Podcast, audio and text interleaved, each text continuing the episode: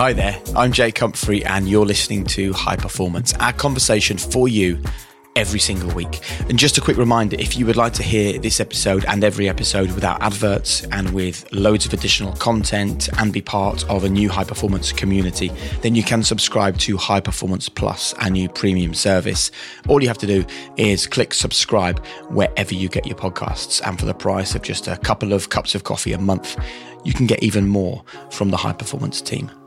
But this podcast reminds you that it's within your ambition, your purpose, your story. It's all within. We just help you unlock it by turning the lived experiences of the planet's highest performers into your life lessons.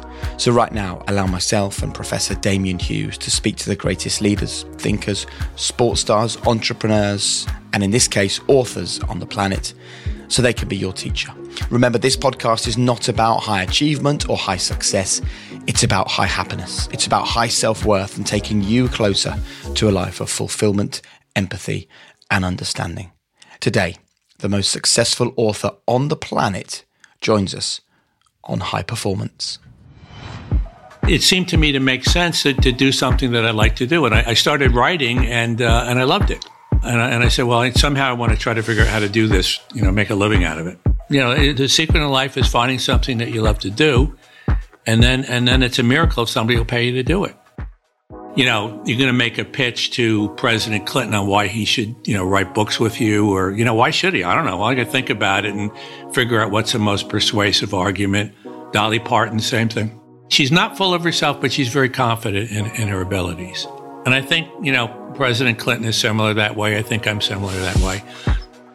I don't know that there are any rules, honestly, other than understanding who you are and following that within reason and maxing your strength and minimizing your weaknesses. I actually really enjoyed this conversation. You might be thinking that this is um, us talking about how to write a great book or how to be a great author. It's none of those things. It's about how to understand people. It's about how to create relationships. It's about how to hook people in. It's about how to sell something. It's about how to get to someone's heart, not just their head. But this is also a conversation with someone who's lived an amazing life. You know, James Patterson is about to bring 75 years of wisdom to this podcast. His first job was in a psychiatric hospital. He's recovered from prostate problems and lung cancer. He also holds the New York Times record for the most number one New York Times bestsellers by a single author, a total of 67, which, by the way, is also a Guinness World Record. I know you're going to really enjoy this conversation. I absolutely found it fascinating. And actually, we recorded this episode before James Patterson made his controversial remarks um, about white people facing racism in the publishing world, which he's subsequently backtracked on. He said that he absolutely doesn't believe that, uh, and it was a mistake, and it totally was a mistake. You only have to look at the the stats surrounding the amount of white people who get their books published compared to others to realize that it was a mistake. However, that in itself is a great reminder for all of us that we are flawed, that we can constantly learn, and that we need to check ourselves all the time. So I really hope you enjoyed this conversation with James Patterson. Our chat with the world's number one selling author comes next on High Performance.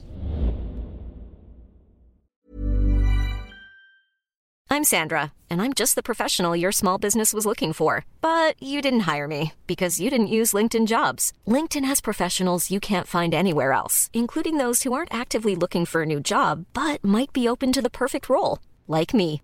In a given month, over 70% of LinkedIn users don't visit other leading job sites. So if you're not looking on LinkedIn, you'll miss out on great candidates like Sandra. Start hiring professionals like a professional. Post your free job on linkedin.com/people today. Quality sleep is essential. That's why the Sleep Number Smart Bed is designed for your ever-evolving sleep needs. Need a bed that's firmer or softer on either side? Helps you sleep at a comfortable temperature? Sleep Number Smart Beds let you individualize your comfort so you sleep better together. JD Power ranks Sleep Number number 1 in customer satisfaction with mattresses purchased in-store. And now, save 50% on the Sleep Number limited edition Smart Bed for a limited time. For JD Power 2023 award information, visit jdpower.com/awards. Only at a Sleep Number store or sleepnumber.com.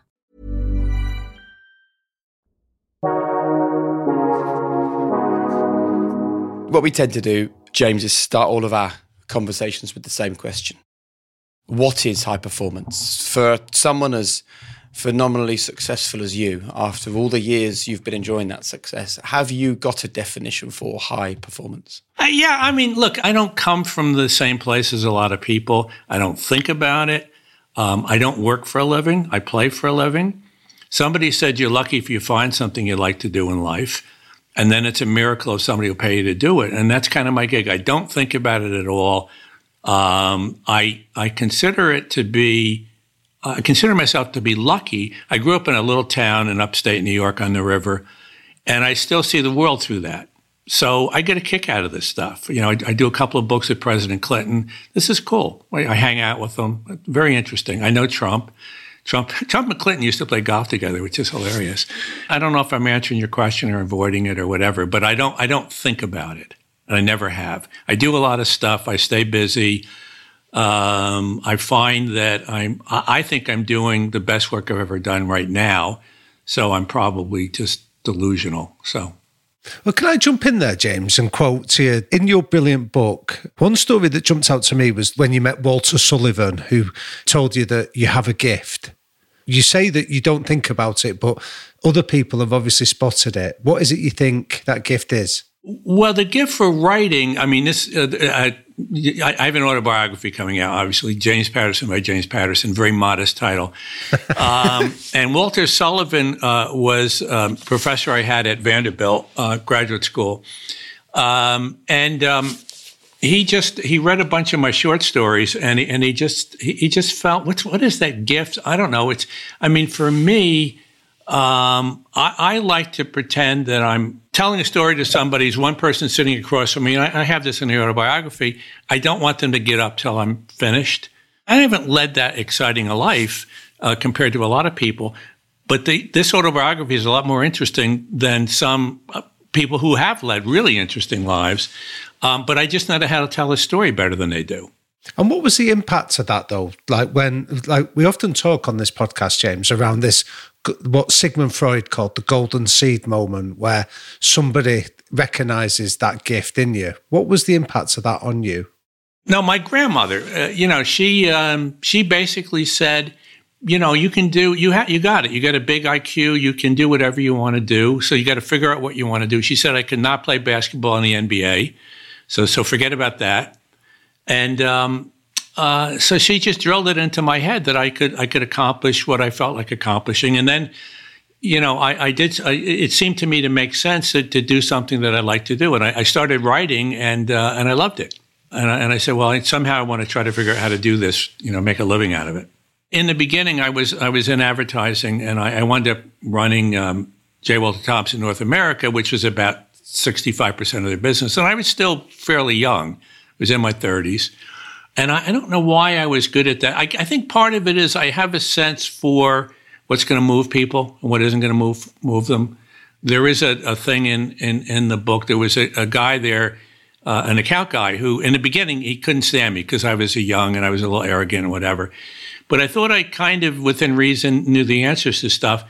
And eventually, it's Southern guy, and he came up with the line. He said, uh, uh, "If Patterson says a grasshopper can move a plow." Hitch up that little motherfucker. Yeah, it's a funny line. Great line. And it's easy to throw away. I, you know, I became the CEO at 38 of J. Walter Thompson North America. The reality is to do that, there needs to be incredible hard work. There needs to be real self belief. There needs to be dedication. And, and, and you got to run over people. You got to run over your competition. And you got to kill them. Explain that. You know, I mean, the advertising, the nice thing about it is it, it's it's quantifiable. You think something's going to work, and you have to keep delivering. And if it doesn't work, they go, you know, you're full of it. Uh, you're wrong. You're just wrong again and again and again. You know, I, there's a piece in the book. Um, I used to um, when they bring the trainees in, and I would stand up in front of them in a room. And I said, I'm going to teach you how to make a million dollars a year in advertising. In those days, a million was was decent money, no more now I have to say I'm teaching how to make $10 million a year. Um, and I said, it's very simple. And, and, and I had somebody and they brought up a cream pie and I, and I held it in my hand And and then I invited somebody up from the audience, and I'm holding the cream pie and looking at them, and you know whatever. And the, everybody's expecting I'm going to cream, and I, but I gave it to the other person, and I said, "Hit me." And they put the cream pie in my face, and I've got the cream pie all over my face. And I said, "Here's the secret, in terms of advertising: you got to hit them in the face with the cream pie, and while you got their attention, you got to say something smart." The end. That's it. There's nothing else. No cream pie, it doesn't work. Nobody paid attention. Nobody heard your message. Cream pie, that's the start. The second part is, and okay, now what are you going to tell them? You got their attention. You can say something stupid, and they they or you they're not going to remember, you know, who the hell brought them the message, et cetera. So you know, and a lot of times it's it's coming down to this: what's the simple principle? What's the core? Uh, of whatever it is, what's the core to writing thrillers, and what's the core to writing kids' books, or you know, you're going to make a pitch to President Clinton on why he should, you know, write books with you, or you know, why should he? I don't know. I got to think about it and figure out what's the most persuasive argument. Dolly Parton, same thing. Well, would you tell us how then, then James? So, like, if you go into that Clinton example, then how did you pitch to him?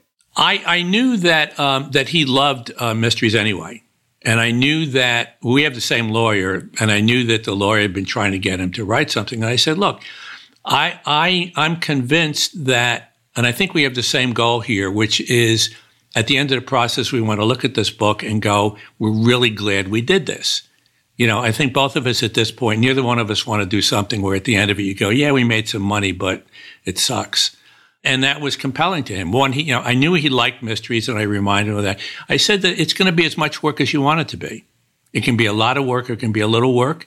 It's all up to you. I mean, I have a famous athlete that I'm talking to right now. I don't know if we're going to do it or, but it's the same same notion. You know, we're going to do something good. In this case, it'll be um, TV and, and, and maybe it may be a novel at some point. It's going to be good. You can give me as much as you want. I want the authenticity for sure. I mean, that was the other thing with Clinton and even with Dolly to some extent. A lot of thrillers, and I've done this, you're making stuff up, okay? with Clinton, there are some things that are a little over the top. Although in this day, it's hard to say that anything is over the top because it seems like anything can happen. But but but it was like okay, if this happened, what would the Secret Service actually do? You've been in a car. Well, you know what would they act? You know, step by step.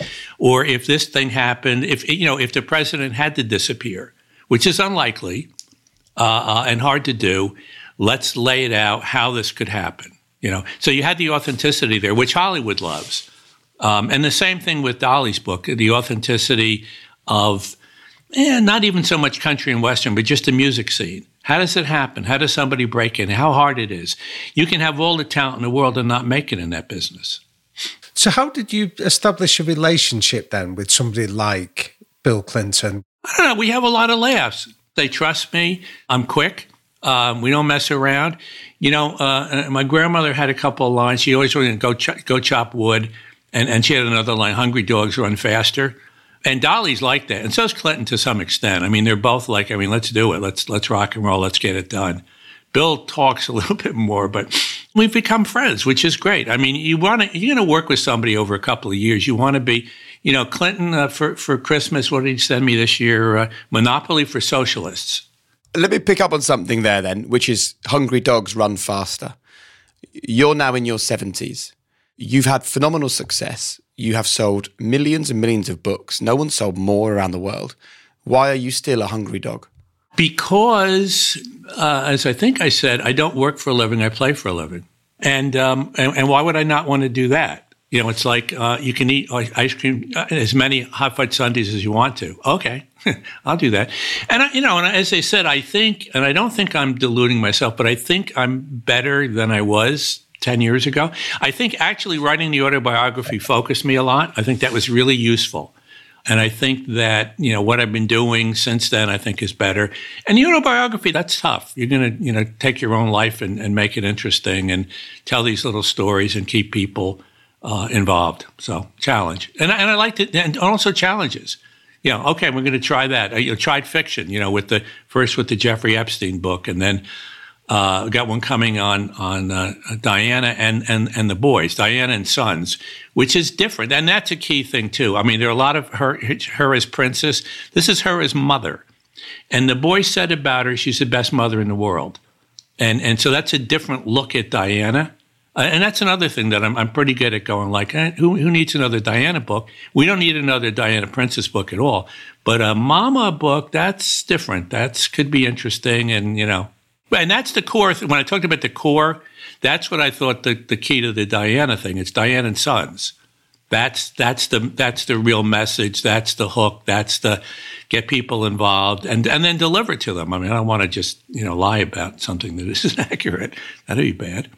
There's a good story though there for people who are listening to this about finding something that's different to everybody else. And, and we have so many people listening to this podcast, James, because they're either a bit lost or they're a bit confused, or the one thing they can't find is their passion or their reason for being. Uh, okay. Yeah, yeah, yeah. What advice would you give them? in terms of the writing or things like that, I mean, if you're an addict, you're not going to be able to help yourself. So that that's just going to happen. Um, I think part of it is, and we certainly try to do this with our son. Jack's 24 now, and all we would try to do is just keep opening doors, and and just stay open to stuff. Stay open, stay open, stay open. Open the door, check that. Don't just sit there and assume. People do it all the time. Oh, I wouldn't like to do this. I got this. One of my best friend is a teacher, and he would have been great in business, but he always said, ah, be, I, I wouldn't like it. I wouldn't like it. And then after he was a teacher, he did some some work with some businesses. He said, you know, I kind of like this shit, you know, and because he never opened the door, and we just can't sit back and you know we read an article or whatever. We know somebody who does something. Well, I wouldn't want to do that. No, reach in, mess around with it. And how do you open those doors? My parents or my mother was a teacher. I was a good student because I didn't. I wanted to get out of the little town that I was in, but uh, but I didn't like it. I didn't like school at all. I didn't like. I didn't. I didn't like to read when I was a little kid. So I closed that door.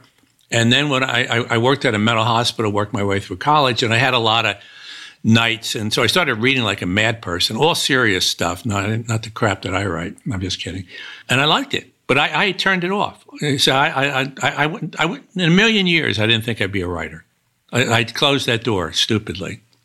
So, how do you go about opening doors then, James, now? And what advice would you give to listeners? Talk to people. You think you want to be a lawyer, whatever the hell it is, talk to a bunch of lawyers. What do you really do? It's not like the TV show.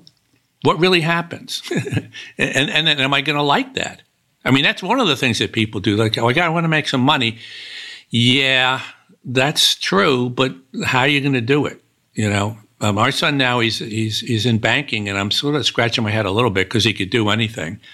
But um, am I going to like doing that? You know, if if you have the luxury of being able to, uh, you know, hopefully, you know, support yourself and do something that you like to do. You know, the secret in life is finding something that you love to do, and then and then it's a miracle if somebody will pay you to do it. That's the other piece of it. It may be that you, you have to do your day job, and, and your real passion is is what the hell you do when you go home. You know, you're 280 pounds and you're a ballet dancer. Probably not going to get into the ballet in London, but that doesn't mean you can't do the ballet when you come home, and it, and that could be very gratifying. You know what I mean? So sometimes that's the way to do it. Or, you know, I didn't immediately, I didn't have the guts to go off and just write novels. So I worked in advertising and I wrote novels on the side. And somehow that balance was fine. And I kept getting better as a writer. Um, and I was paying the bills, you know. So would you tell us about that early experience then? Because in again in in that autobiography uh, in the autobiography you wrote, you that your work ethic of investing that time early in the morning before you went to the advertising agency. Would you tell us a little bit around that work ethic and the lessons? Yeah, well, the, that was the play ethic because uh, uh, you know I'd get up early in the morning, but I wanted to. I desperately wanted to. I mean, when I went into work at eight thirty or something, I felt I'd already accomplished great stuff because I'd been writing for a couple hours. I really felt, you know, and and if I had the opportunity at, at lunchtime, I'd close my door and write for half an hour. Or if I was on a plane ride, yeah, great, man, I'm writing. you know, so don't you know, you just don't waste any time. And you know, like a lot of people when they get older they don't know what to do with themselves. I always know what to do. If I have free time, if, if, if I get one of those periods, you know, and at the end of the day, I'm going, I don't want to do it. I know what to do with myself. I come up here and write some more. And I love it. It's not work. Uh, yeah, I'm very lucky. I, I mean, let's face it, it's, it, it, I lucked into it. But, you know, if I, if I hadn't accidentally opened that door, I wouldn't have lucked into it because I wasn't a huge reader and, and I, I didn't think of myself as a writer. And then I, I figured out like what are my strengths and weaknesses, and you you try to max out your strengths and minimize your weaknesses, and, and that's true in pretty pretty much anything. I mean, whether you're a a football player or you know, okay, what do I do? And, and to be honest about it, and and, and uh, you know, improve what you can. You know, I um, um, when I when I finally made it big, like with uh, Alex Cross books, I sat down and I go like, okay, what am I good at? What am I? And I I decided I was going to write in those books both first and third person. So Alex his sections are all in the first person, but I can but I can also write third person, you know, in terms of the villains or whatever other subsidiary characters in the book. So I could make I could make use of, of my strengths and my weaknesses. That's another important thing. And for people to be honest with themselves. And, and yeah, don't worry about it. So you got some flaws. So what? Who doesn't? So you described that, like you were talking about doing that inventory of your strengths and weaknesses and again, you speak about that period of your life working in the psychiatric hospital that you say helped you to develop empathy, which has obviously been a great trait in your writing. Would you tell us about how how you developed that and why it was so important? Um, yeah, I, part of that, I think there was a seed in in, in terms of my family. Um, they, you know, I mean, they had their pluses and minuses. I mean, I think both my parents had drinking problems, but they were basically good people, and um, you know they they recognized. Um, you know, I, I have been poor and I was middle class, and then I was poor and middle class again, and now I'm very well to do. And on balance, I prefer being well to do. Um, but I'm really glad that I went through poor and middle class uh, because it taught me a lot about understanding people and understanding that you know, there are a lot of people with not a lot of money around that are a lot more, I think they're smarter. A lot of people I know who didn't really have much money, they're smarter than the people I see here in Palm Beach who have millions and billions of dollars. You know, some people, they just luck into shit. When they don't realize it, they're like, they think they're, you know, God's gift, but not always the case.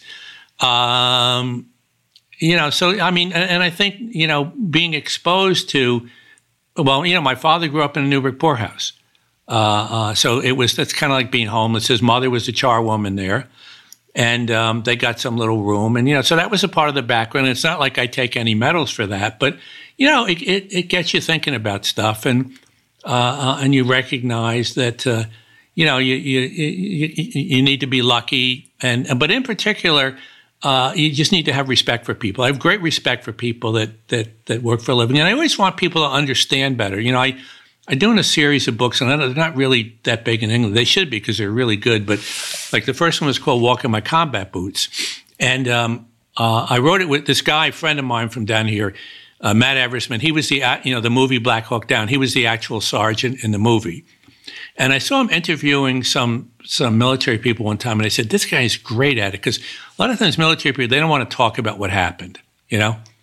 And, and he was great at getting people to talk, the military. So I said, let's do a book, man. And, and our mission was at the end of the book that people who had been through it, military people would say, Eversmann and Patterson got it right. And other people would go, you know, I thought I understood the military. I had no idea. I was just deluding myself. Uh, and then we did one with ER nurses. And I go, oh, we love nurses.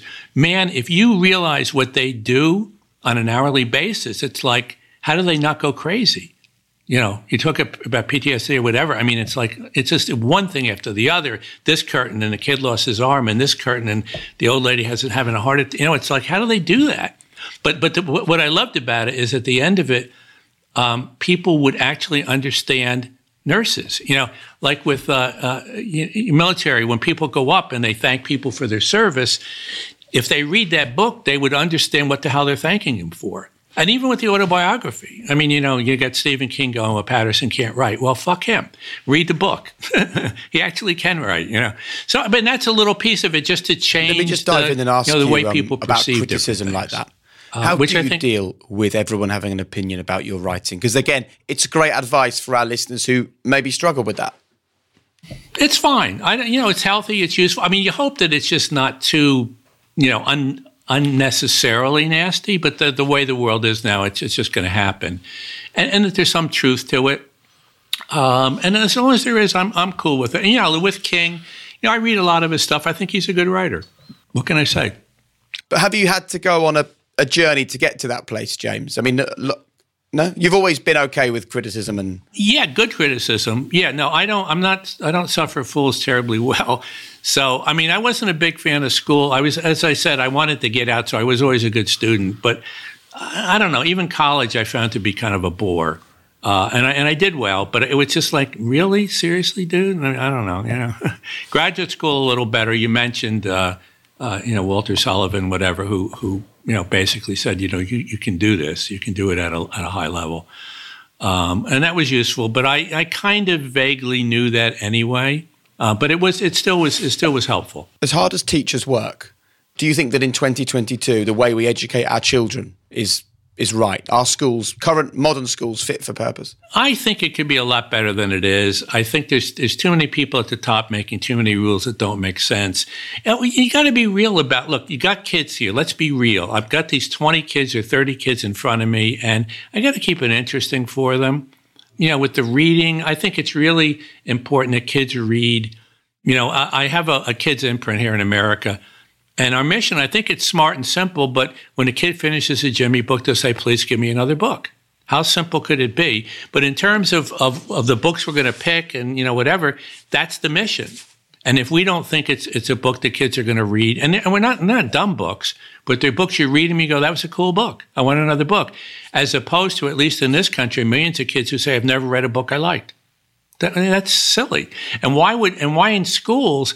You know, look, Shakespeare. I mean, you just can't throw people into Shakespeare. You know, you gotta. I.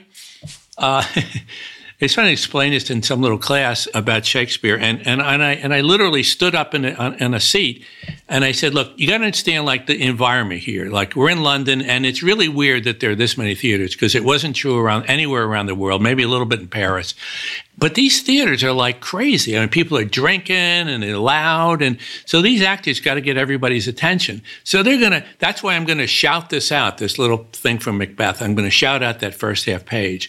And you got to, that, here's the scene that Shakespeare's got to write for. All these people, they don't want to, they're, whatever they're doing and they're kissing and they're drinking and whatever the hell, but he's got to get their attention. So understand that about you know, now I'm going to tell you a little bit of history just so you vaguely kind of understand. Not too much, just enough so that you, you're not going to get too lost. And the other thing is, you might notice around the room here, I put in all these phrases and stuff up on the on on the wall. Okay, phrases, words, whatever. Here's the weird thing. Okay, and this is a cool thing about Shakespeare. He invented all of these words and all these friends. He literally invented those friggin' words. And if you think about words Everything I'm saying, everything you say, somebody invented that word. Isn't that weird? Somebody actually thought it up and said, this is the word for dog food, or whatever. You know, pick whatever you want to pick, dog, puppy, whatever. Somebody invented that, you know. But that Shakespeare invented all this stuff. Isn't that cool? So anyway, so I got the kids for the moment and uh, and, and then maybe they listen to the Shakespeare stuff. I don't know. But kids, uh, you know, teachers to some extent, they just got to be real about what we're doing. It just can't be you got to do this because we're going to do a test, and then the state is going to do a test, and who cares? So I don't think that's working very well. Ryan Reynolds here from Mint Mobile. With the price of just about everything going up during inflation, we thought we'd bring our prices down. So to help us, we brought in a reverse auctioneer, which is apparently a thing. Mint Mobile unlimited premium wireless. Ready to get 30, 30, bit to get 30, bit to get 20, 20, 20, bit to get 20, 20, bit to get 15, 15, 15, 15 just 15 bucks a month. So, Give it a try at mintmobile.com/switch. slash $45 up front for 3 months plus taxes and fees. Promo rate for new customers for limited time. Unlimited more than 40 gigabytes per month slows. Full terms at mintmobile.com. Hiring for your small business? If you're not looking for professionals on LinkedIn, you're looking in the wrong place. That's like looking for your car keys in a fish tank. LinkedIn helps you hire professionals you can't find anywhere else, even those who aren't actively searching for a new job but might be open to the perfect role. In a given month, over 70% of LinkedIn users don't even visit other leading job sites. So start looking in the right place. With LinkedIn, you can hire professionals like a professional. Post your free job on linkedin.com slash people today. Quality sleep is essential. That's why the Sleep Number Smart Bed is designed for your ever evolving sleep needs. Need a bed that's firmer or softer on either side? Helps you sleep at a comfortable temperature? Sleep Number Smart Beds let you individualize your comfort so you sleep better together. JD Power ranks Sleep Number number 1 in customer satisfaction with mattresses purchased in-store. And now, save 50% on the Sleep Number limited edition Smart Bed for a limited time. For JD Power 2023 award information, visit jdpower.com/awards. Only at a Sleep Number store or sleepnumber.com. I want to keep the conversation about that period in your life, and I want to just roll forwards to when you went to therapy, if you're happy to talk about that. And you write in your brilliant book, you said, My poor dad had his own tough issues and probably felt he was doing the best he could. The year of therapy helped me understand I was lovable, not because I was first in my class, Uh-huh, yeah. not because I was as successful as hell, but because I was me. I would love you to talk to us a bit about that because we have people struggling with that. Well, I mean, you've kind of laid it out. I mean, that's yeah, that's the real. I was very lucky, and I wasn't even looking to go into therapy. And I just it was another situation, and I met this guy, and he said, "Well, I wouldn't mind talking to you a little bit," and and we actually became friends. At the I after about a year, I said, "You know, I I've I've made some some stuff here, and I'm and I'm, I'm pretty comfortable with it." And after that, we used to go out to lunch like once a month. Uh, I didn't feel necessarily that I needed it, but it was really, really useful for me to come to grips with any anger issues that I'd have. You know, sit there in a New York cab or something, and you get mad at the cabbie for something. You go like, "Wait a minute, what the hell is that?" And and what I what I figured through, you know, ultimately was that a lot of that was my dad who used to get real mad and he cursed a lot and stuff like that. And I go, that's not me, that's him. and, uh, and that was helpful. And that notion of, once again, who's the core person? And, you know, I think I'm a, a, a decent human being. I try to do the right thing most of the time. Um, you know, have a sense of trying to be funny, you know, within reason and, and, you know, and, and uh, compassionate when it's appropriate. And, you know, I'm going through stuff, you know, all families now, my sisters are, you know, whatever, there's some sickness and, you know, you, you got to deal with it. You got to, you know, so I think the family was, was very useful there. And I think the therapy, it was good, you know, for, for, for a year or so. And then some, I'm not saying that it needs to be a year. Sometimes it's less, sometimes it's a lot more than that. So, can you share any specific tricks or tips that you picked up in therapy that you still use today, then, James? Um, I don't remember anything in particular, but it was just a, just a change in my point of view, why I was doing certain things. If I would, you know, if I if I would get angry about something that was inappropriate, I'd go like, oh, that's just that thing with my dad, and and and also not to blame him. This is my situation, but you know, not to blame him for stuff he did have, you know, he grew up, as I said, in that in the in the poorhouse and took a bunch of crap in his life, and you know, drank more than he needed to, et cetera. So there were issues with him that, and I'm not gonna I'm not gonna hold that against him. One of the things, and this was, uh, it's in the book, and um, this is also, I think, useful for people to consider. I, I had a, a, house down on the ocean, um, and uh, I was in advertising and I had to go back one Sunday, and I was in the, the Garden State, and it was like wall to wall. It was like going like seven miles an hour, heading back to New York. And I'm hating it. I'm going like, man, I just left the beach and it was great and the sun was shining. I'm going to back to do this stupid advertising meeting, which I don't really want to do. I definitely don't want to, you know, leave the shore. And I'm watching, and on the other side of the road, about every 10, 15 seconds, one car would go by.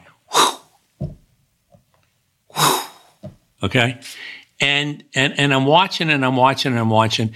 And at a certain point, and this is one of those eureka moments, I mean, literally eureka moment for me, it dawned on me that my life was going in the wrong direction. I didn't need to be in that on that lane going back to New York City to do advertising.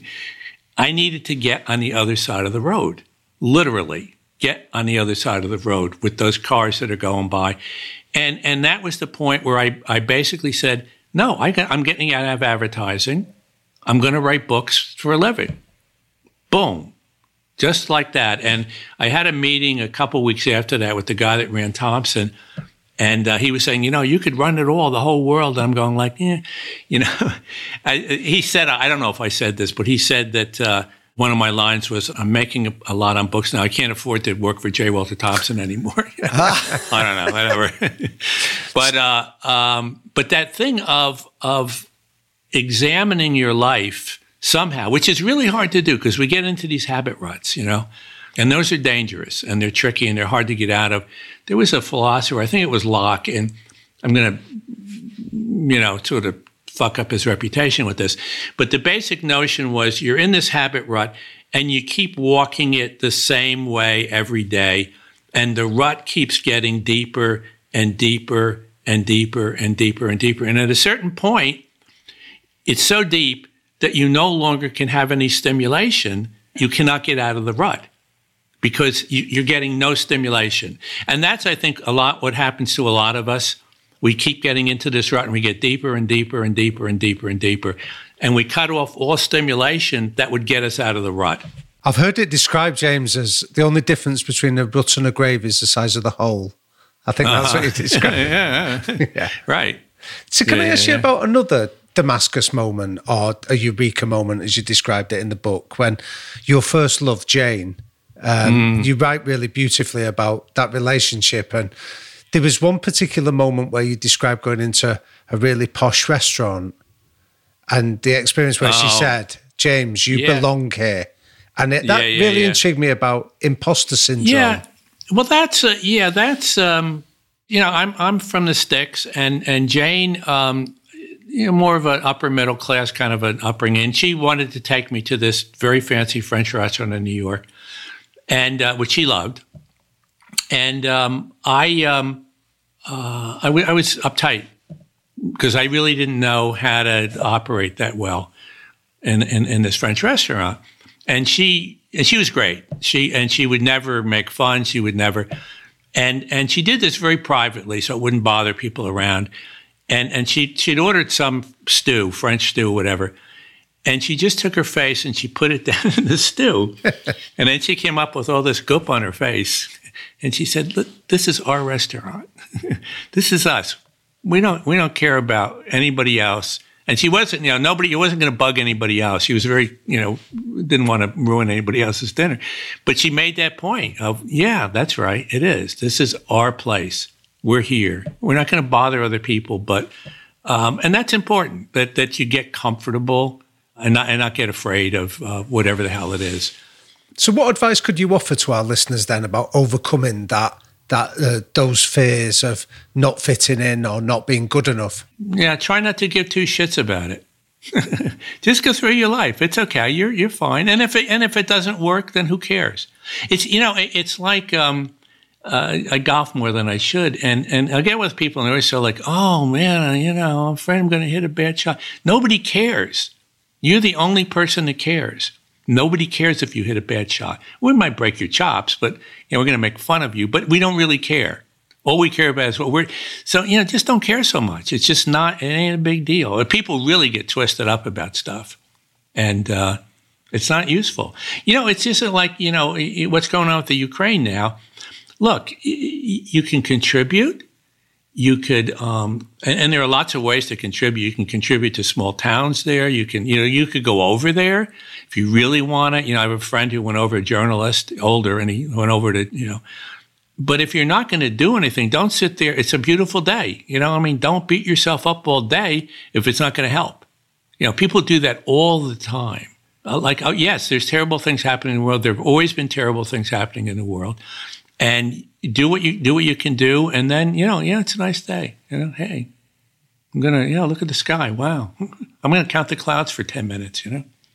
And James, whether it's um, elite soldiers, whether it's current or former presidents, whether it's singers like Dolly Parton, actors like Tom Cruise, you have spent so much of your life with people who the outside world considers to be incredibly successful. Do they still carry these doubts, these imposter syndromes, these fears, these worries? The imposter thing, you know, I don't know. Some do, some don't about that. I think at times in my life I've had a little sense of that imposter thing. I don't think I have it now, or maybe I do, but I, am not aware of it anymore. I think that President Clinton and Dolly both have, you know, a nice amount of confidence in themselves, obviously. On the other hand, I mean, you know, Dolly will always play with the idea of the dumb blonde, and she's anything but. You know, she's very, she's very bright. She's very quick. She's really a good business person, and and really really nice. She um, at one point when we were uh, doing the book, and and Rolling Stone said we'll give you a cover, And they said, but we don't want Jim. And she said, no, I, I, I won't go on the cover without Jim. That's just the way she is, which is which is great. And what did that mean to you? Uh, it didn't surprise me, but it, it, it, encouraged me. I mean, part of it, and I'll get this again and again because everybody, not everybody, most people love her. And they go, I hope she's like that in real life. And she is like that in real life. You know, she's a character. She's got a fast tongue. She's funny. She's not full of herself, but she's very confident in, in her abilities. And I think, you know, President Clinton is similar that way. I think I'm similar that way. I think the people, the real imposters are the ones that, you know, like to pretend. Do you know what bank I'm the president of? Not really. Do I give a shit? I don't know. you, know? Um, you know, every once in a while, and this, I, I, really try to bite my tongue. My thing in restaurants is I just want to be treated the way I would expect you to treat all customers, you know? And uh, probably about once a year, you get some shit treatment somewhere, and you and, and and and you wind up saying, "Do you know who I am?" And I want to kill myself when I do that. James, can I ask you about what I would consider to be a bit of a superpower that you have, which is you have this sort of detached curiosity that I think from when you described it at the psychiatric hospital and even like when you first started in advertising, you were almost like a reluctant outsider into that world because you wanted to be a writer. But I think yeah, there's something really quite powerful for people to understand when it comes to high performance, how to observe. I don't know that there are any rules, honestly, other than understanding who you are and following that within reason and maxing your strength and minimizing your weaknesses. But, you know, even when I was in school, I never was in cliques. I was cool with the nerds. I was cool with the smart kids. I was cool with the jocks you know, within reason, but I wasn't in the clique. You know what I mean? So I never had to like, I got to act in this clique way because this is how all the cool jocks act, you know, or down here, well, you know, I better get a Bentley because everybody here seems to have a Bentley. I, you know, I don't care if you, Bentleys are beautiful. I don't want one myself, but, but they're really, they're really nice looking cars, but they're not for me.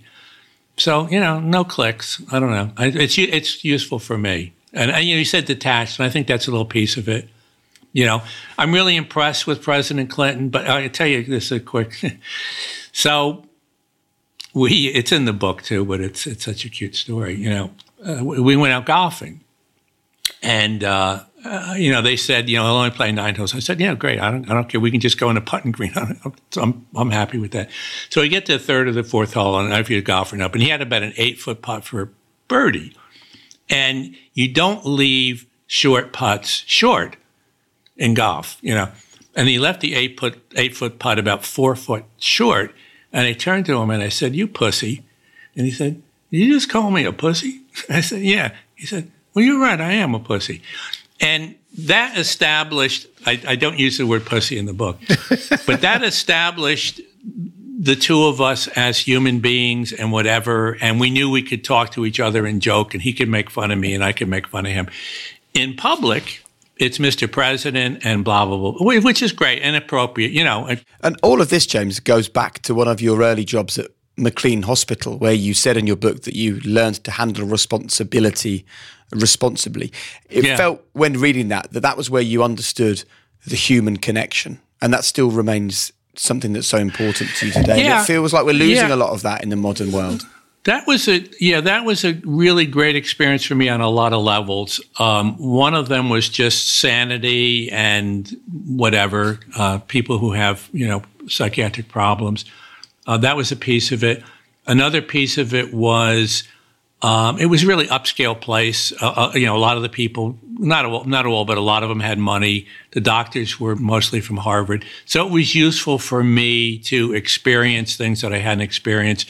Because where I grew up, it was very, it was real small town, and uh, uh, and this was this was a big town, and, and and plus that opportunity to read things. You know, like I mentioned Jean Genet, you know, Our Lady of the Flowers and stuff like that. Where you go like, okay this dude is thinking a little differently than me, and and that's good because you know yeah people have different approaches and different views of the world, and you don't necessarily get that in a small town where even if they do, they kind of keep it to themselves, you know.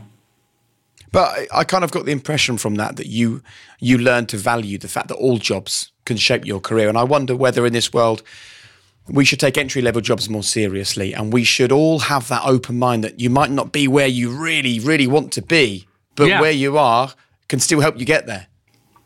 Yeah, no, and and and and and also, um, there's no particular reason that businesses have to get into this habit of just torturing the shit out of people when they're entry level.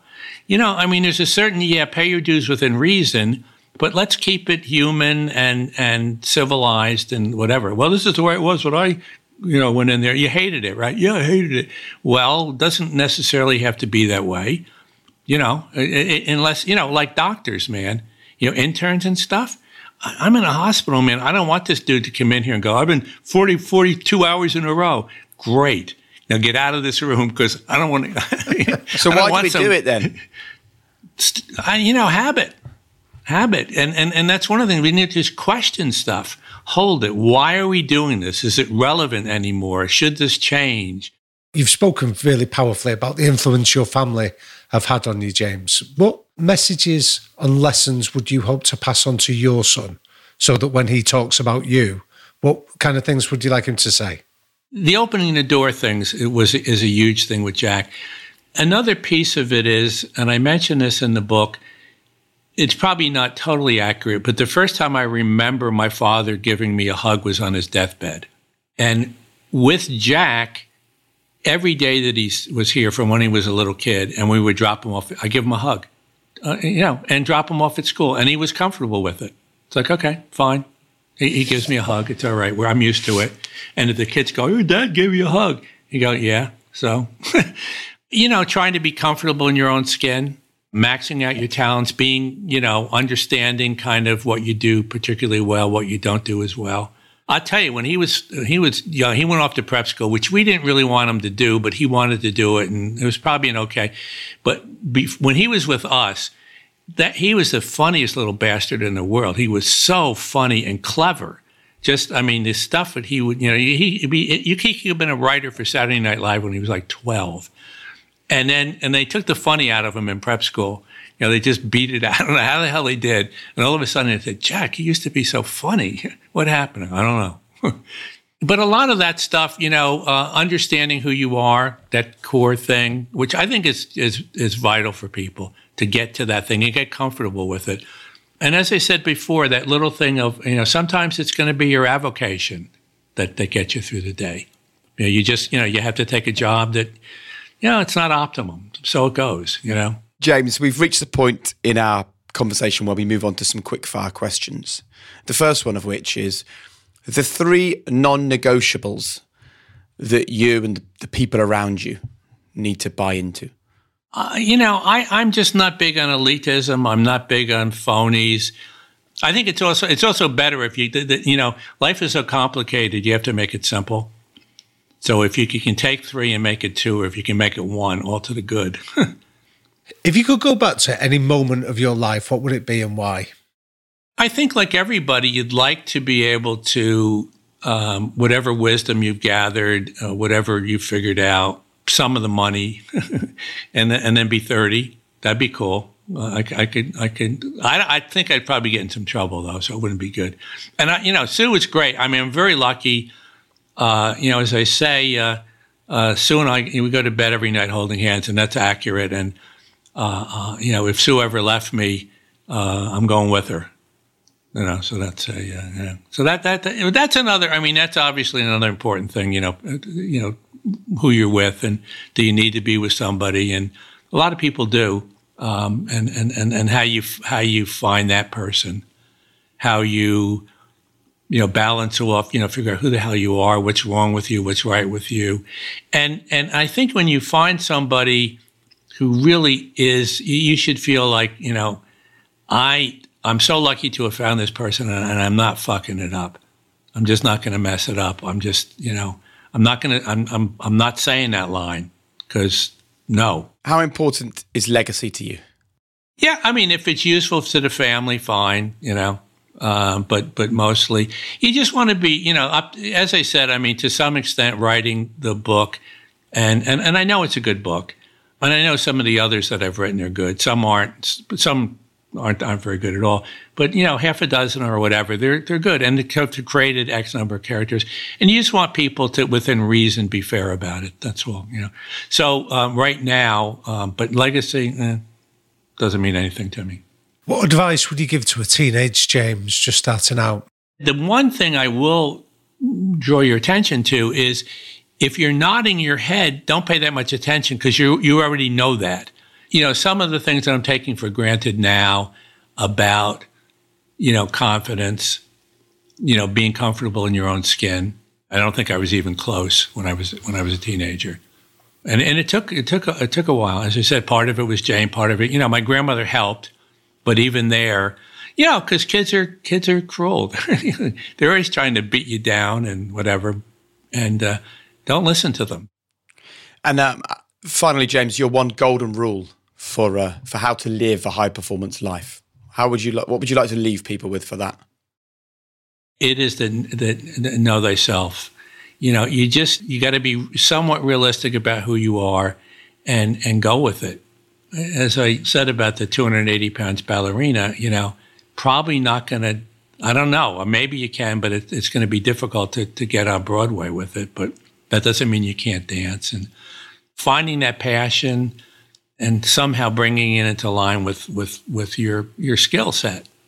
James, it's been uh, such an interesting hour to sit and talk to you. You are you're so wise, and I, I get this sort of sense that maybe also quite a different person, the one that's sitting before us now, to the one that we would have spoken to before you had that year of therapy and you were able to uh, really reflect and become comfortable. Yeah, it could be for sure. Thank you so much for your time, Damian. Jake. He is a wise man. He's a wise man and also someone who is feels so sure of himself, which is a place that so many people are keen to get to. Yeah, I think that that truism he kept coming back to about know yourself, know yourself, just increase your self awareness, open open yourself up to feedback, to curiosity, to experiences. James Patterson is the product of that. And I really loved that story actually about his when he spoke about his first love, who's who's um, no longer with us, obviously, and he says that she just ate, you know, dipped her face in that bowl and said, "This is our place. This is ours." That is such a good metaphor for life to have that mindset that this we belong here, man. This is us. This is where we should be. Yeah, I think it's so important for people to feel like that. Yeah, definitely. And then you think, like, in the way that he then spoke about the way he spoke to Bill Clinton on the golf course. That's a man that just thinks I should be here. I'm not second guessing myself. I'm going to treat you in the way that I would treat anybody you know, like he also then said about the restaurants he goes into, just treat me the same as everybody else. That's a man that is entirely comfortable in his own skin. And like you say, that's a name for all of us to get to. He's a master storyteller as well. yeah, there's brilliant that, isn't there? I love the simplicity of it. I remember many years ago as a kid um, meeting um, a phenomenal coach called Jimmy Murphy, who was Matt Busby's assistant. And he did an old exercise where he threw us a tennis ball and he said, catch it and I caught it. He said, How was that? He said it was easy. So then he threw two, and then he threw three and four, and finally five. And on the last occasion, you couldn't catch any of them. So what Jimmy Murphy was saying to us in that meeting was that what great coaches do is before they walk into that meeting, they're really clear about the message that they want you to walk away with. They're not throwing lots of information and hoping some sticks.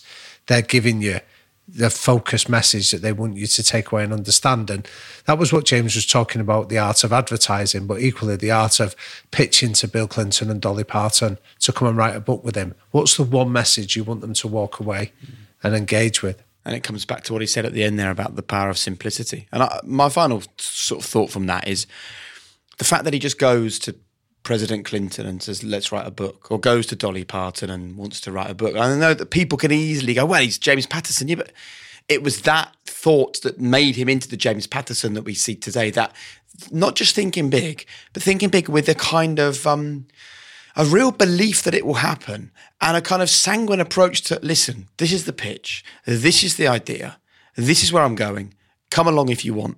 And sometimes I think that can be really powerful for people. You know, he, no, he doesn't sell himself short. He just sells himself as he is, and people are attracted to that.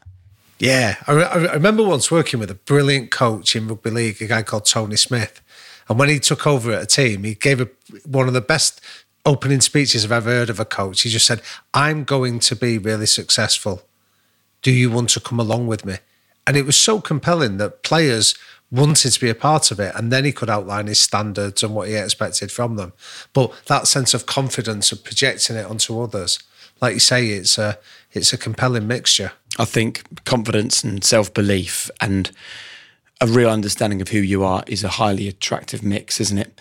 Damian, thank you so much, mate. I really enjoyed that. We have had James Patterson, the best selling author in the history of the world, on the High Performance Podcast. Wow. Yeah, and he was swearing and speaking to us like uh, like he probably would do if we were down in the pub with him, and that and that's a, that felt a real privilege. Absolutely, top man. I loved it. I got told off by James Patterson. Okay, it's time to uh, chat to another of our high performance listeners. We've got a really nice message from a young lady called Jasmine saying, I'm a primary school teacher. I've always loved sports. And one of my friends told me about this podcast. He thought I'd like it. And since then, I love this bit. I can't stop telling people about the high performance podcast. Woohoo! I've always had a naturally positive energy. I look for the best in situations and try to see the perspective in challenging moments. I'm continually learning new things from the podcast and constantly being inspired by the messages and the stories. I use the quote quotes and inspiration every day at school with the children, the parents, and my colleagues, and love seeing the impact this has. When I hear children talking positively about a situation, controlling the controllables, working on their world class basics, being resilient, and having a greater perspective on situations, it makes me so happy. And I'm so thankful to the high performance team for the impact that they've had. And Jasmine joins us now from the airport where she's about to fly off on holiday. So thanks for uh, letting us disturb something far more important than talking to us. no, thank you so much for having me. You know, know what? I love this because for us to sit and have these conversations is one thing. For you to hear them, even if one person listens to high performance, we're delighted. But then to pass the stuff on to the next generation, to the children in the primary school where you work, that is so, so brilliant for us. So thank you so much, Jasmine. No, that's all right. Thank you. So when did you first sort of start thinking actually this podcast resonates with me? I can I can uh, I can get down with this. So I didn't start listening for about a year. I didn't know about it. And then my friend Dave, he was like, You've got to listen to this podcast because I love having a DMC, a deep, meaningful chat. And he was like, You'll really like this. So I started listening. And then I had a year to catch up on, which was amazing. Um, and then as soon as I started listening, I thought, Yeah, this is definitely something that I can use all the time. I literally have a note section in my phone where I like write down the quotes that I like from it. And yeah, straight away, I just loved it. So, which was the interview that really resonated initially for you, Jasmine? Oh, there are so many. It's really hard. When I was writing my email, I tried to do a top three and I ended up with a top 10.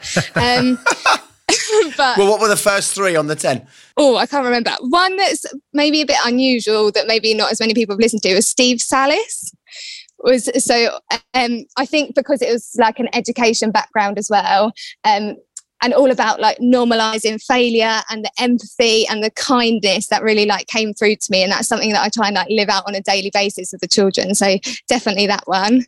Which are the ones? So Billy Monger, I think, is a massive inspiration, definitely, and just how when he said like it, he knew it wasn't his fault that was um, what happened, but it was his responsibility how he reacted.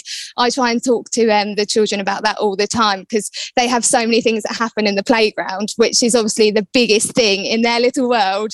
That is like the most important thing to them. But it's just trying to teach them that actually, like how you react is your responsibility and you're sort of in control of that. Um, Jonny Wilkinson, I had to listen to twice because it was so deep. Yeah, so did I. yeah.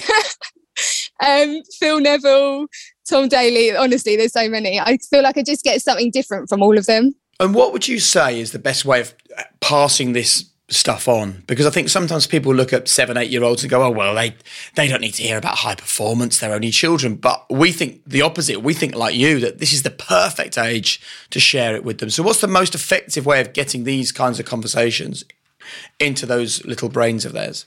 I think the first thing is just that you've got to really be like I just try and be the positive energy that surrounds them so that because they look up to you. They look around up to every adult every person. Every person they see every footballer they see on the TV they are looking up to them all the time. So it's just being that positive energy and being that um just leading by example, I guess. I think that's the most important thing. And then just being open and honest and saying, like, I make mistakes all the time. And I'm happy to stand there and say, yeah, I got that maths question wrong. and just sort of just setting that example and having those conversations about mistakes or how, how you move on from things, how important it is to be kind and just sort of those conversations in daily life. So you must have had an inspirational teacher yourself. Whenever we hear inspirational teachers, uh, I'm always intrigued as to who who lit the fire for you. Yes. So I've actually wanted to be a primary school teacher since I was tiny when I sat down all my teddies and my sister and did the register for the first time. But I had inspirational primary school teachers. I had someone called Miss Sparks in year one. I was a really shy child. Um, I was always confident in who I was and in myself and always positive, but in front of other people, I was really shy. And she just sort of like gave me that confidence. She really understood me. And I've been very fortunate that I've been surrounded by good teachers, good family, good friends throughout my whole life. So, yeah, I'm very lucky. I love that. Well, look, thank you so, so much for uh, chatting to us. Thanks, Jasmine. Thank you so much for talking to me. So that's it. Look, as always, huge, huge thanks goes to you for growing and sharing this podcast among your community.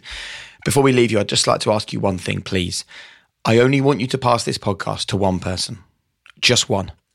One person that you think could grow from this, could learn from this, could understand a bit more from this. That's the single biggest thing that you can do to support us. Don't worry about the High Performance Plus or the Circle or the books or the tours or anything like that. I just want people hearing this content. I want people growing from these conversations. So please, please continue to spread the learnings that you're taking from this series. Thanks as well to Finn Ryan from Rethink Audio, to Hannah, to Will, to Eve, and to Gemma, and finally to you. Remember, there is no secret. It is all there for you. So chase world class basics. Don't get high on your own supply. Remain humble, curious, and empathetic. And we'll see you very soon.